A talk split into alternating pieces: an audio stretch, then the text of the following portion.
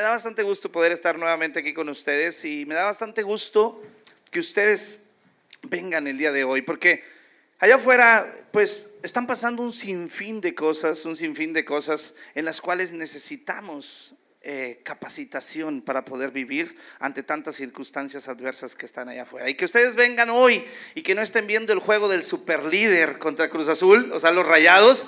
Oye, créeme, créeme. Bueno, también los Tigres son los campeones, los Tigres, ¿verdad? Son los campeones y van contra la América, van contra la América, porque hay americanistas. Hace rato dijo, cuando decía Jeremy que aquí cabían los Tigres y los rayados, dijo uno allá, ¿y los americanistas qué? ¿Eh? Los americanistas no caben, ¿cómo Paco? Aquí caben todos. me da bastante gusto que, que, podamos ser una iglesia donde sepamos que aquí todos, todos entramos porque todos somos iguales. Nadie es perfecto en este lugar, ni los rayados. Y que hayan dejado su compromiso, su cena, a lo mejor, no sé, estar viendo una película de Cantinflas. ¿eh? ¿Cuánto les gustan las películas de Cantinflas? Estar viendo esa película. Y yo sé que los chamacos dicen, ¿quién es Cantinflas? Bueno, Cantinflas es un nombre muy, muy bueno para actuar. Este, pero están aquí, están aquí. Y eso es muy bueno, porque venimos a escuchar algo, venimos a escuchar algo que nos pueda ayudar, ¿verdad? Y hoy vamos a estar compartiendo, vamos a estar compartiendo durante los siguientes tres sábados una serie que se llama Bandera Blanca. ¿Qué se viene a la mente cuando escuchan Bandera Blanca? No sin bandera, porque ay, sin bandera. No, no, ese es un grupo. Bandera Blanca, bandera blanca que se rinde, ¿verdad? Bandera blanca es señal de rendición señal de rendición. Y créeme, es algo que todos necesitamos en nuestras vidas algún día, como que parar, detenernos y decir, me rindo, ya no puedo más. Y vamos a estar viendo cómo en esta serie, gracias a este, a veces intentamos huir, intentamos huir, ¿verdad? Pero nos vamos a dar cuenta que es inútil. Huir es inútil. Como aquel, aquella persona que estaba en la prisión y que llega un pastor y le dice, oye hijo mío, ¿por qué estás aquí? Y dice, pues porque no me dejan ir, padre, si no ya me hubiera ido. a veces es inútil. Por más que quieras huir, no vas a poder, ¿verdad? No vas a poder.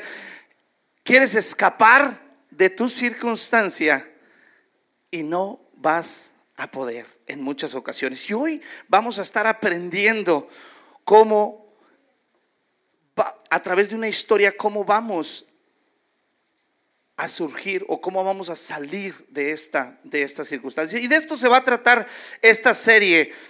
¿Cuántos de aquí han querido ir de casa? Nadie. Me sorprende. A ver, todas así como que uno están así como que el que primero levantando la mano uno la levanto yo. A ver, levanta la mano no les dé pena. ¿Cuántos han querido ir de casa? Yo. Yo todos los días quiero ir de casa a hogar.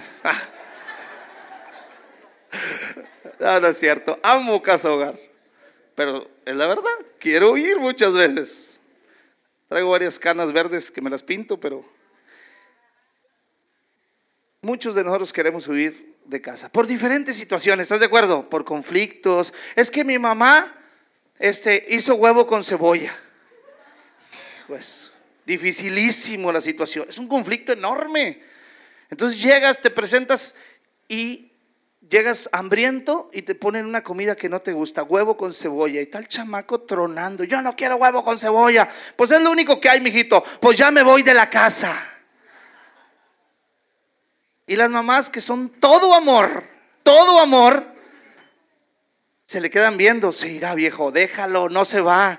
Oye, ahí está la mamá, ahí está la mamá y no viene, y no viene, y el huevo con cebolla se está enfriando. Y resulta que va y está el chamaco echando los tres calzoncillos viejos que tiene ahí a la mochila y echando y la mamá.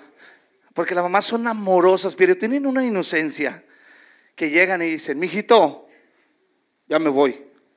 No te vayas, ya te hice el huevo sin cebolla. Luego, luego doblan las manos, ¿verdad? Ya te hice el huevo sin cebolla y tortillas recién hechas. No, pues el hijo, luego, luego. Muchas veces queremos huir de circunstancias difíciles, de, diferentes circunstancias, hasta de los cobradores. ¿Cuántos han querido huir de los cobradores? ¿Cuántos se han querido cambiar de domicilio? Con razón no te encontraba, compadre. Yo me cambié y algunos me andan buscando, oye, ¿dónde anda para que me pague? Eh, dice el niño, papi, se me hace que afuera, ese chiste ya lo he contado, pero lo voy a volver a contar. Papi, parece que hay carrera de motos afuera. Mi hijo, son los cobradores, vente para acá. Este papi dice que te andan buscando, dile que no estoy. Papi, pero si estás, dice el niño, ¿va? Bien, bien este, educado el niño, papi, pero si estás, pero dile que no estoy, pero eso es mentira. Ay, Señor, ya me estás hablando otra vez, que me porte bien, este, está bien, ahorita salgo. Muchas veces las circunstancias hacen que nosotros tomemos la decisión de huir, de huir de la casa, de huir de la escuela, de huir del trabajo. ¿Cuántos han querido huir del trabajo? De huir del matrimonio, no levanten la mano, no levanten la mano, ¿verdad? Pero muchos de nosotros hemos querido huir del, matrimonio. No sé por qué, si es tan hermoso el matrimonio, jóvenes. ¿Ok? ¿Sí o no casados? Hemos querido huir de las circunstancias que nos pasan en el matrimonio, en el trabajo, en la escuela. Hemos querido huir de tantas cosas. ¿Cuántos hemos querido escapar de Dios? Huir de Dios. Yo muchas veces he querido huir de Dios. Te, lo voy a decir de otra manera, porque a lo mejor algunos dicen, pues no, yo nunca he querido huir de Dios, nunca me ha correteado Dios.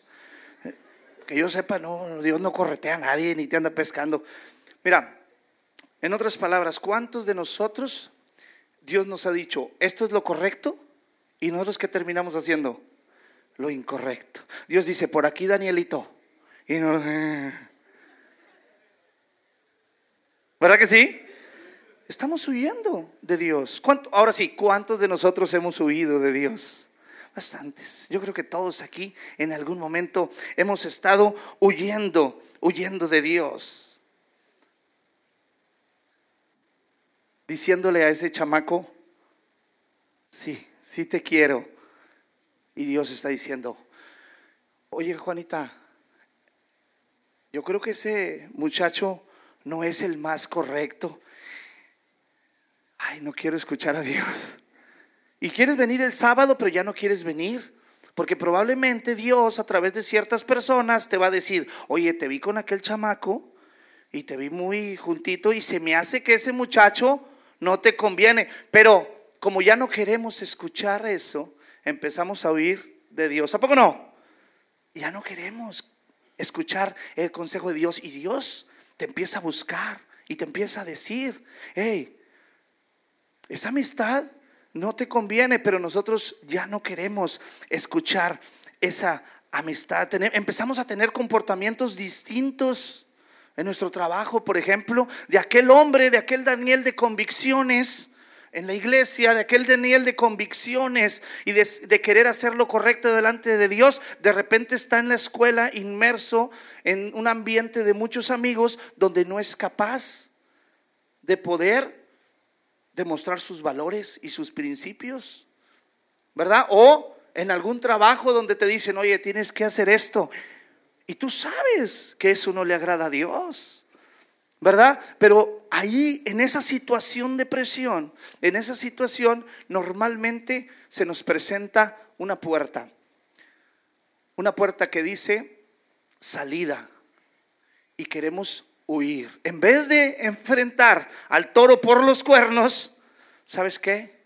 Mejor me voy. Y empezamos a huir de Dios. En el mismo matrimonio sabemos que hay conflictos y que es cuestión, es cuestión de tiempo y está a punto de derrumbarse o está a punto de desintegrarse la familia y alguien a veces te dice, oye, ¿por qué no vienes? Vamos a tener una reunión. Y tienes esa oportunidad y Dios está diciendo, hey, ven, yo puedo ayudarte. Pero ¿sabes qué? A veces tienes miedo a perder algunas cosas y no te acercas a Dios, huyes de la sabiduría de Dios, huyes de la verdad y te vas por una puerta fácil y comienzas a huir. Nos encaminamos hacia la dirección opuesta de Dios. En algunos casos, la vida ha sido dura con algunos de nosotros, probablemente la muerte de algún familiar, probablemente abandono, a veces hasta maltrato. Y de repente queremos o sentimos que la culpa es de Dios. Y en vez de buscar a Dios para resolver nuestra situación de matrimonio, para resolver nuestra situación de, vida de joven, para resolver nuestra situación actual, lo que buscamos es huir. Y en esa situación decimos, no, tú Señor, si eres el culpable de todo lo que está pasando y huimos de Dios, pero ahí está Dios queriéndote explicar y queriéndote decir, hey, si vienes, yo puedo explicar todo lo que está pasando. Yo tengo algo especial, tengo algo especial para ti. Pero sabes, hay tantas cosas que pasan por nosotros en esas situaciones, probablemente de enojo, de estrés, de coraje, de cansancio, donde ya no quieres continuar, donde ya no quieres estar haciendo lo correcto y por alguna razón te equivocaste y simplemente dices, se acabó y abres la puerta y alguien te está diciendo, ahí hay una puerta, vete, salte por, la, por el camino fácil. Yo creo que todos estamos expuestos a esos. En mi persona, soy director de una casa hogar. También tenemos por ahí, o estamos dando ayuda en un albergue, un refugio para mujeres. Y hay a cargo de nosotros eh, muchas responsabilidades bastantes personas, alrededor de 70 personas están y tratamos de hacer de la mejor manera las cosas, pero es una responsabilidad muy grande, que para cuando menos acuerdo, estoy cansado o mi cerebro no me está dando y de repente entra una de mis debilidades y me equivoco. Y si vieras qué difícil se siente. Yo tengo muchas debilidades, les puedo contar alguna. Una de ellas, por ejemplo, es que fui o soy hijo de un hombre que ya falleció, pero que fue muy macho, muy macho. Le decían el pirul, ¿verdad? Para todos aquellos que lo conocieron, era bien macho el pirul, bueno para pelear, bueno para pelear. Entonces él siempre nos enseñó a que te defiendas. Entonces eso lo traemos en la sangre. Y se los he contado muchas veces, donde a la hora que te sale el pirulito que traes adentro, mamacita santa. Y luego juego fútbol, bastantes roces, patadas, enojos, te gritan, te insultan, el árbitro se equivoca siempre conmigo. Yo siempre tengo la razón y los demás no. ¿Y qué creen que pasa? El pirulito está diciendo, déjame salir, déjame salir y lo pongo en su lugar. Yo, espérate, pirulito. ¿En serio? Hace poquito en un juego fue impresionante. Estaba el pirul casi aquí saliendo aquí de la boca. Y yo, métete. Y no.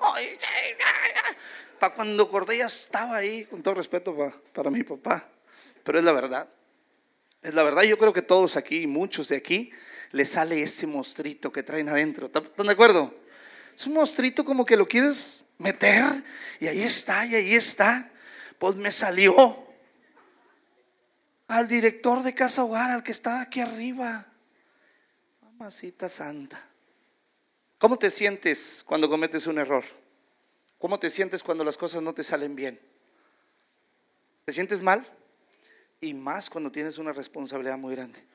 Yo dije, no, hombre, ¿qué estoy haciendo aquí? Pues sí, pero volteaba y estaba Andy atrás. Todo bien, todo bien, hermano Daniel. Siempre. ¿Todo bien? Sí, sí, todo bien. Me sentía avergonzado, primero enojado, después avergonzado. Y el otro día se me acerca mi hijo Cristian y me dice, voy a orar por ti. no, quiero que oren por mí, me quiero ir. Es la verdad, tengo que ser transparente con todos ustedes. Me quiero ir, no sirvo para nada. Así te sientes muchas veces. ¿Qué estoy haciendo si están todos aquí detrás de mí siguiendo mi ejemplo y estás cometiendo un error de ese tamaño por una pelota de fútbol? Y sabes, alguien te dice, eh, ahí está la puerta. Y ese es nomás un detallito de fútbol. Si les platico los problemas grandes de casa hogar, cállate, corremos aquí todos. ahí está esa puerta que te dice, huye. ¿Y sabes qué? Dios te dice, llega Dios, lo estoy imaginando, no van a pensar, oye, el hermano Daniel llega Dios a su casa y le habla el oído y platica con él. No, no, no. Dios siempre está ahí. Aunque no lo veas, aunque no lo escuches, Él te va a estar hablando y te va a estar diciendo qué es lo correcto. Y yo sabía que era lo correcto. Y Él me decía, te vas a quedar aquí y vas a seguir hablando y vas a ir a predicar y vas a... No, es que ya no aguanto. ¿Y sabes qué dice Dios? Bueno, ¿qué quieres hacer? ¿Huir? ¿A dónde? ¿A dónde queremos irnos cuando estamos enojados o cuando ya no aguantamos? A donde sea, al charco de las víboras, en la moto, ah, si la cuatrimoto, a donde sea, a donde sea. Quieres escapar, no quieres platicar con nadie, quieres huir. Porque la experiencia de huir no se trata de algo que quieres alcanzar. Cuando quieres huir se trata de lo que quieres escapar. Se trata de quiero dejar lo que está pasando. No importa qué es lo que quiero alcanzar. Y comenzamos a correr, como decía el video. ¿A dónde? No lo sé. ¿Hasta cuándo vamos a parar? ¿Hasta cuándo vamos a parar? Pues mira, en esta serie vamos a ver que van a venir circunstancias que nos harán detener. Podremos estar huyendo de Dios, podremos haber huido de nuestro matrimonio, podremos haber huido de la responsabilidad de ser padres, podremos haber huido de la responsabilidad de ser buenos hijos y habernos ido a un lugar solos, podremos haber huido de cualquier situación, podemos haber huido de la iglesia, pero tarde o que temprano va a venir una circunstancia donde Dios te va a hablar. Y eso es lo que vamos a estar hablando en esta serie. Por eso es tan importante que estés esta semana, la próxima y la próxima semana. Digo, siempre hay que estar aquí.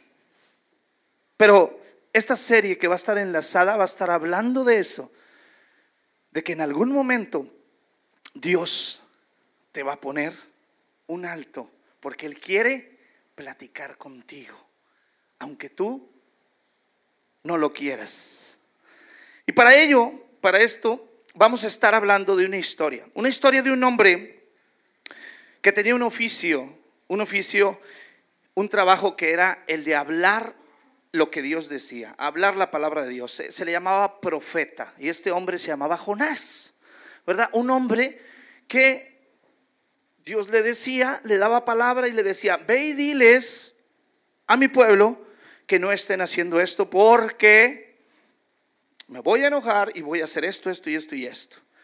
Entonces él iba y hablaba con las autoridades y le decía, oye, Dios está diciendo que cambien de hábitos, que cambien de parecer, que ahora hagan esto. Y eso era lo que él hacía, un trabajo difícil, pero era el encomendado de Dios. Y él en ese momento, este, Dios le había pedido, Dios le había pedido a él algo muy difícil. Le había pedido algo muy difícil porque le dijo, ¿sabes qué, Jonás? Ahora quiero que vayas a un pueblo que se llama Nínive y quiero que les digas que se arrepientan de sus pecados. Porque voy a derramar mi misericordia sobre ellos. El pueblo de Nínive era impresionante. Era un pueblo muy rebelde, muy cruel. Cuentan que cuando había guerras y, este, y tenían a, sus presos, a, los, que, eh, a los que tenían del, del, otro ejército, dicen que los desollaban, les quitaban la piel. Eran crueles, crueles. Imagínate, por ponerte un ejemplo, toda la primaria y la secundaria te puso gorro un chamaco te golpeó, te coscorroneó, te daba zapes, se burlaba de ti. Cuando él llegaba tú te tenías que ir.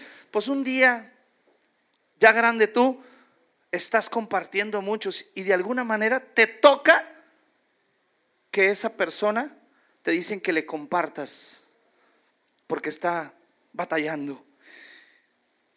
Y quieres compartir la misericordia de Dios con la persona que más daño te ha hecho. Jonás tenía probablemente miedo porque ir a decirles a ellos, hey, arrepiéntanse de sus pecados. ¿Qué quieres, Jonás? Imagínate, o sea, es que dice el Señor que se arrepientan. Entonces era muy difícil la misión que le estaba poniendo Dios a Jonás. De plano, Jonás no quería ir. Jonás 1.3, y aquí vamos a empezar esta historia, donde nos va a ayudar bastante a nosotros a entender que no podemos escapar de Dios. Podremos huir, pero no podremos escapar de Dios. Historia o ficción, la de Jonás, mira, para mí es una historia completamente real. Yo he visto películas, he visto submarinos que están debajo del mar y hombres que permanecen por mucho tiempo en medio de un submarino, que no pueda un hombre vivir dentro de un pez.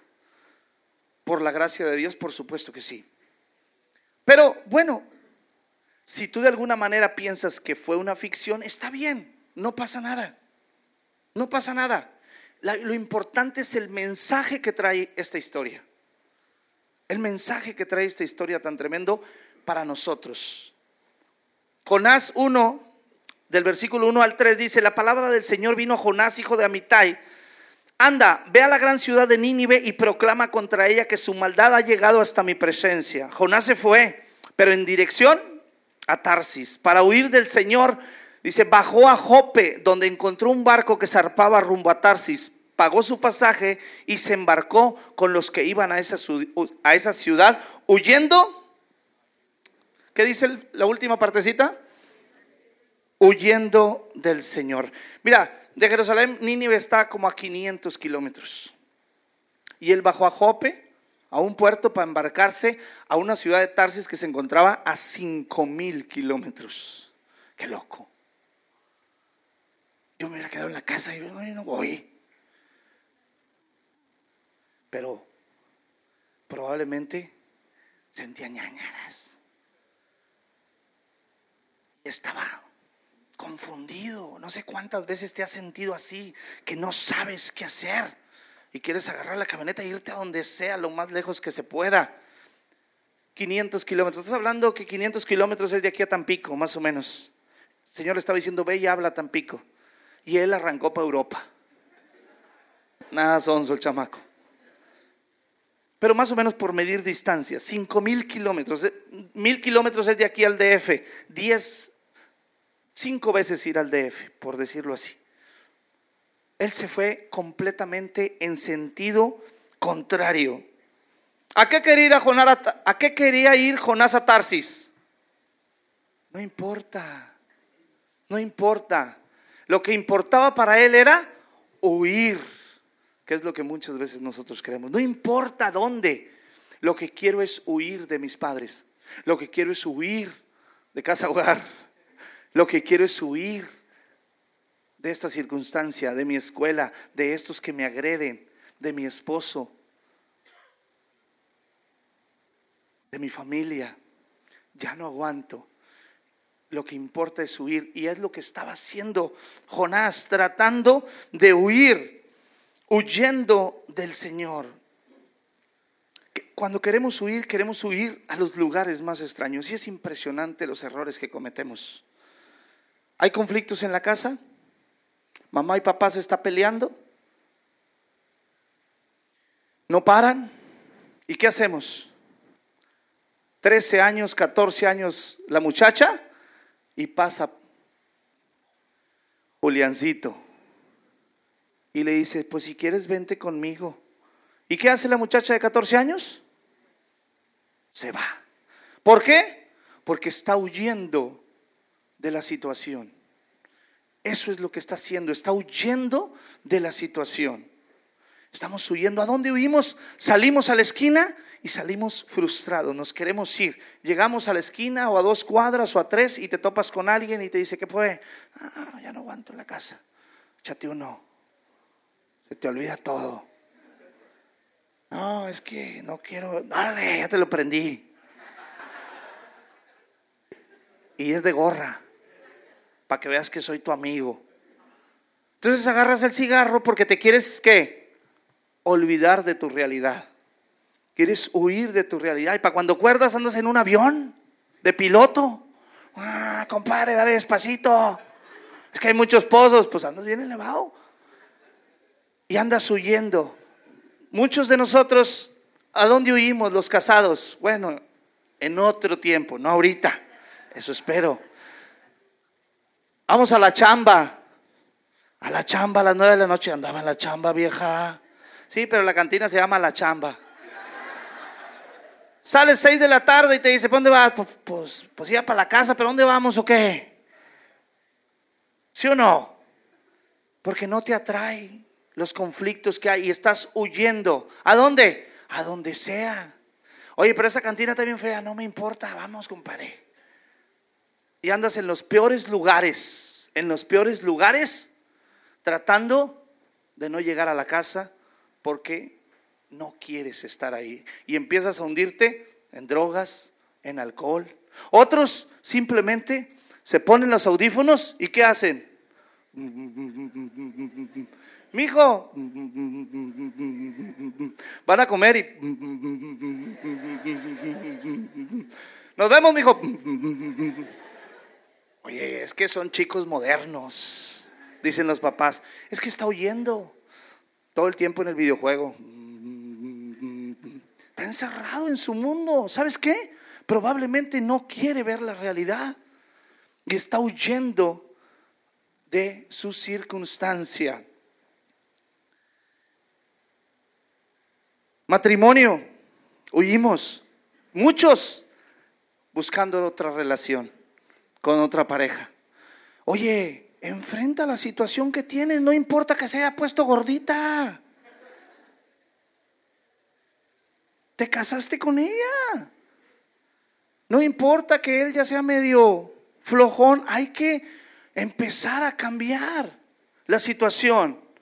Pero ¿sabes qué? Empezamos a oír, en vez de empezar a resolver el asunto y Dios empieza a hablar, por eso les dije que me daba bastante gusto que estuvieran aquí hoy. Porque eso es señal de que ustedes quieren resolver su situación. Y por eso dije que hoy Dios tenía un mensaje muy hermoso para todos nosotros. Oímos de nuestra realidad. Problemas financieros, desacuerdos en la iglesia, todo esto muchas de las veces nos lleva a tomar la decisión simplemente de agarrar la puerta fácil y decir, me voy me voy, me voy de la sabiduría de Dios y de la verdad de Dios, donde no estén personas que nos hablen de lo correcto. ¿Estás de acuerdo que cuando te enojas la Biblia te habla? ¿Verdad que sí? Te enojas y la Biblia te habla, ahí está la Biblia y, eh, ven, yo te puedo ayudar. No, hombre, tú que me ayudas. Y no quieres, ¿sabes por qué no quieres voltear la Biblia? Porque sabes que te va a hablar lo correcto y te va a hablar fuerte. ¿Qué te va a decir la Biblia? Perdónalo. No, otra vez. Si es lo mismo, ya no. Háblale a Jeremy, a Juan Antonio, a Eliezer. Oh, ya sé que me van a decir lo mismo. Que platique con mi esposa y que, o que platique con mi papá. ¿Sabes qué? Estamos huyendo. ¿Huyendo de quién? De Dios. Huyendo de la sabiduría, huyendo de la corrección, huyendo de lo que es lo bueno para nosotros y de lo que Dios quiere para nosotros. Evitamos los lugares donde está la sabiduría de Dios. Jonás 1.4 dice, pero el Señor lanzó sobre el mar un fuerte viento y se desencadenó una tormenta violenta que el barco amenazaba con hacerse pedazos. Ahí va Jonás. Ya me voy. ¿A dónde? No sé. Pero el Señor sabía lo que estaba haciendo. Y dice, el Señor fue el que desencadenó una tormenta violenta. Ahora, estos hombres que navegaban sabían lo que hacían. Sabían andar en, en, tormentas, pero esta tormenta no era algo normal. No era algo normal. Esta tormenta era diferente. Y llega un punto en la vida en el cual uno empieza a perder el control. ¿Están de acuerdo? Llega un punto en la, en la, vida en el cual uno empieza a perder el control. Pon el siguiente versículo, el 5.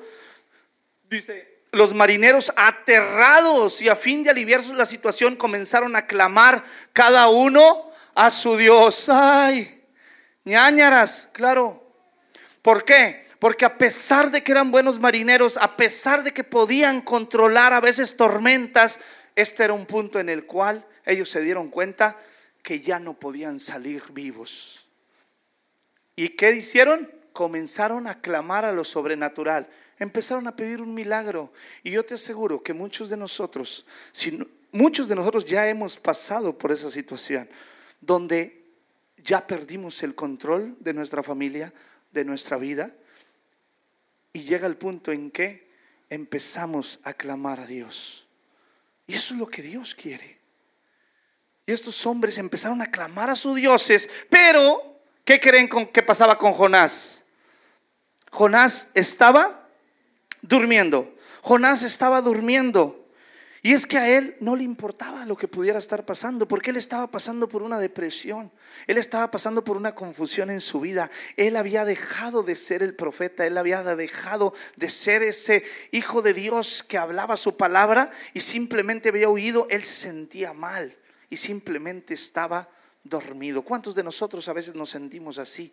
Que puede estar pasando diferentes situaciones y dices tú, no me importa nada. Es que mira lo que está pasando con tu familia. Y está uno dormido completamente. Jonás 1.6 dice, el capitán del barco se le acercó y le dijo, ¿cómo puedes estar durmiendo? Levántate, clama a tu Dios, quizás se fije en nosotros y no perezcamos. Levántate, le estaban diciendo. Levántate, Jonás. ¿Cómo puedes estar durmiendo? Reacciona, pídele a Dios que te ayude. Te estás hundiendo, estás destruyendo a tu familia. Levántate. ¿Cuántos hemos escuchado esas palabras en algún momento? Mi esposa me las dijo una vez y a veces son nuestros profetas en casa. Y me dijo, hey, levántate, no me estés diciendo que ya no puedes. Mira todo lo que tienes por delante.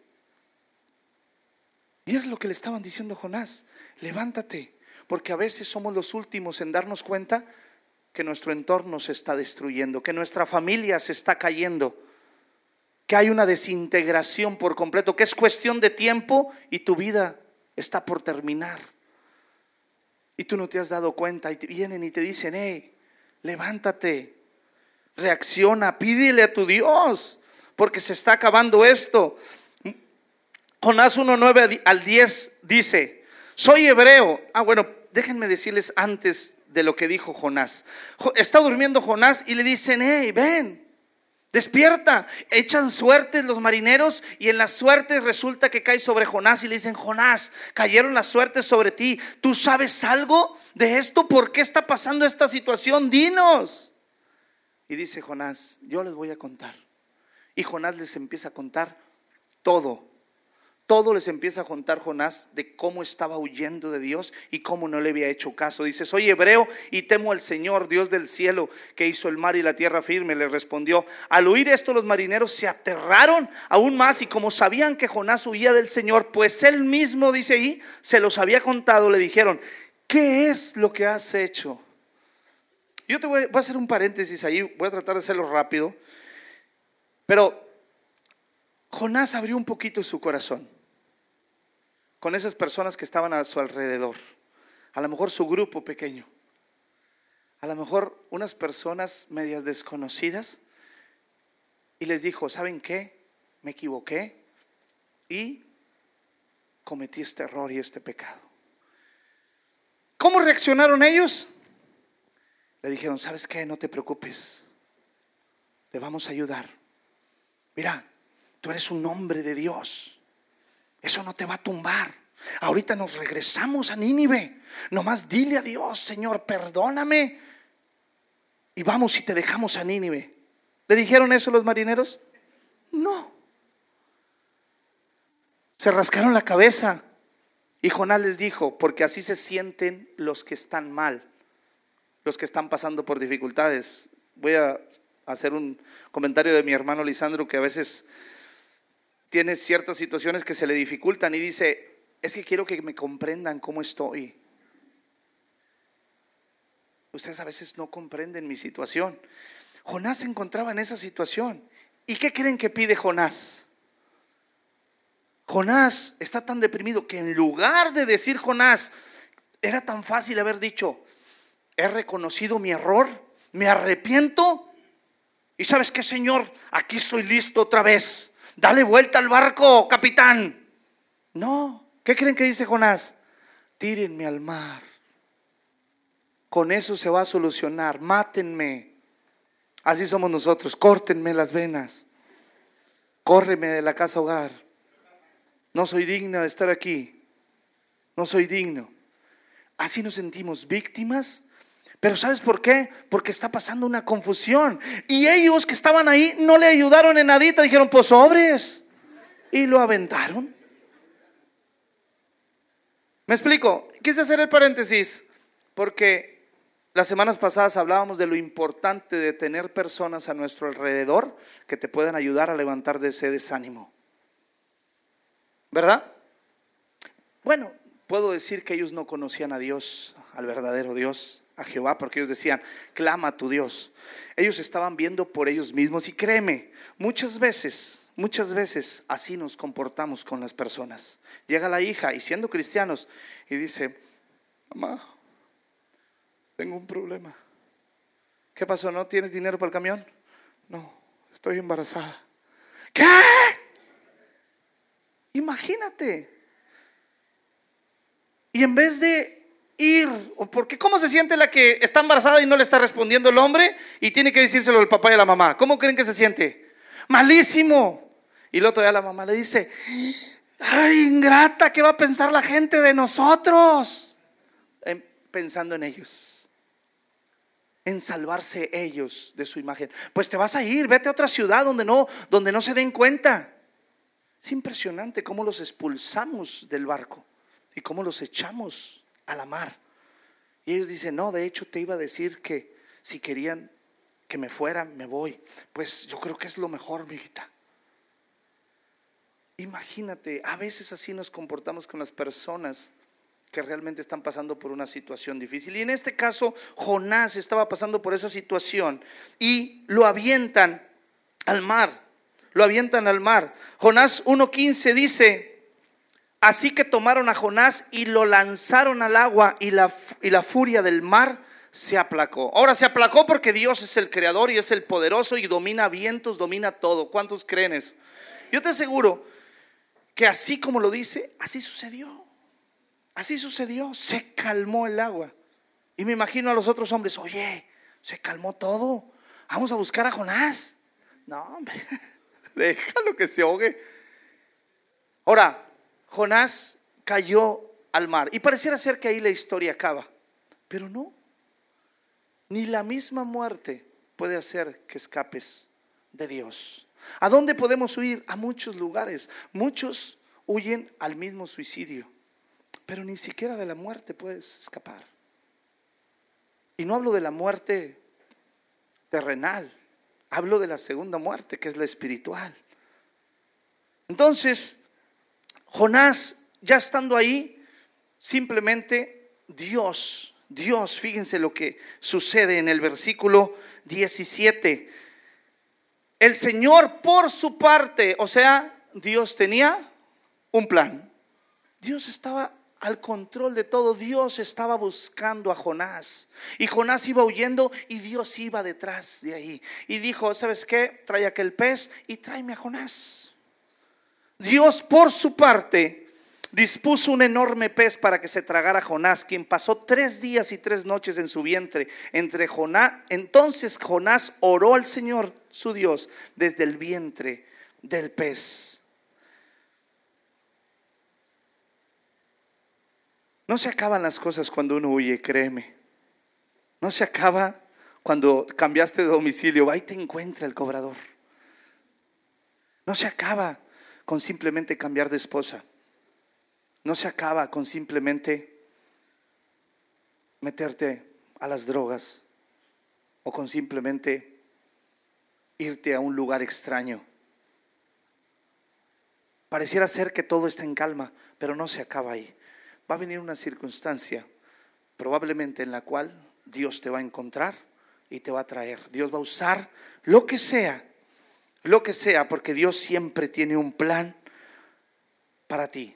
Así como Dios tenía un plan para Jonás, Dios tiene un plan para ti y no vas a poder escapar de él. No vas a poder escapar de él. ¿Y sabes por qué? Porque él te ama y no quiere que te pierdas. El Señor siempre tiene un plan para ti y lo va a llevar a cabo, aunque tenga, aunque para ello tenga que hacerte pasar por circunstancias difíciles, para que reacciones y regreses a Él. En el caso de Jonás, permaneció tres días en un vientre, en el vientre de ese pez, pero te hace regresar. Imagínate dentro del pez, entre los jugos gástricos y no sé qué tantas cosas había ahí. Él reconoció y dijo, oró al Señor. Entonces Jonás oró al Señor. Y eso es lo que vamos a estar hablando la próxima semana de la oración de Jonás. En mi caso, yo crecí en una iglesia cristiana, muchos lo saben, y me vine de trabajar de Monterrey en una empresa, tenía nueve años trabajando allá, casi diez, me vine a trabajar aquí y entre bastante estrés y todo, ganaba buen dinero, la verdad, ganaba buen dinero y fui a hacer una fiesta de mi hermana y en esa fiesta quise hacer una, en Atongo quise hacer una ceremonia de agradecimiento a Dios. Me sentía de esas veces que quieres agradecerle a Dios, pero a veces me preguntaban a mí, oye, ¿eres católico? No, ¿eres cristiano? No. Pues ¿qué eres? Pues no, ateo, no, no, no, no, no soy ateo, sí creo en Dios. Pero entonces, ¿qué eres? Me daba vergüenza, la verdad, porque decir que era seguidor de Cristo, porque no hacía lo que Cristo quería que hiciera. Pero llegué a esa iglesia que era, había sido fundada por mi abuelo y simplemente quería hacer una ceremonia. Dios me habló a través de una persona, de ese pastor, y dijo, oye Daniel, ¿y dónde va a ser la pachanga? Porque había un saloncito enfrente y le dije, no, no, no, la pachanga va a ser en Allende. Ah, bueno, dijo, es que se ve muy feo que hagas el servicio de agradecimiento y luego te dejes caer bien sabroso. No, hombre, de cuenta que Dios me estaba diciendo, me avergüenzas, Daniel. Todavía sigues huyendo de mí. Me fui para mi casa y me fui muy lastimado porque yo durante mucho tiempo había escuchado de Dios, pero nunca preguntaba qué Dios quería, cuál era el plan de Él para mi vida. Yo andaba haciendo lo que yo quería, divirtiéndome, haciendo lo que yo quería con mi familia, con mis amigos, pero nunca me preguntaba, ¿y Dios qué quiere de mí? ¿Qué es lo que tú quieres? Dios? Nunca me preguntaba eso. Y ese día Dios me habló y me dijo, eh, te estoy hablando. ¿Cuándo vas a regresar? Gracias a Dios, no necesité de un pecesote. No necesité de una circunstancia difícil. A lo mejor muchos aquí sí han pasado por una circunstancia difícil para tener que acercarse a Dios.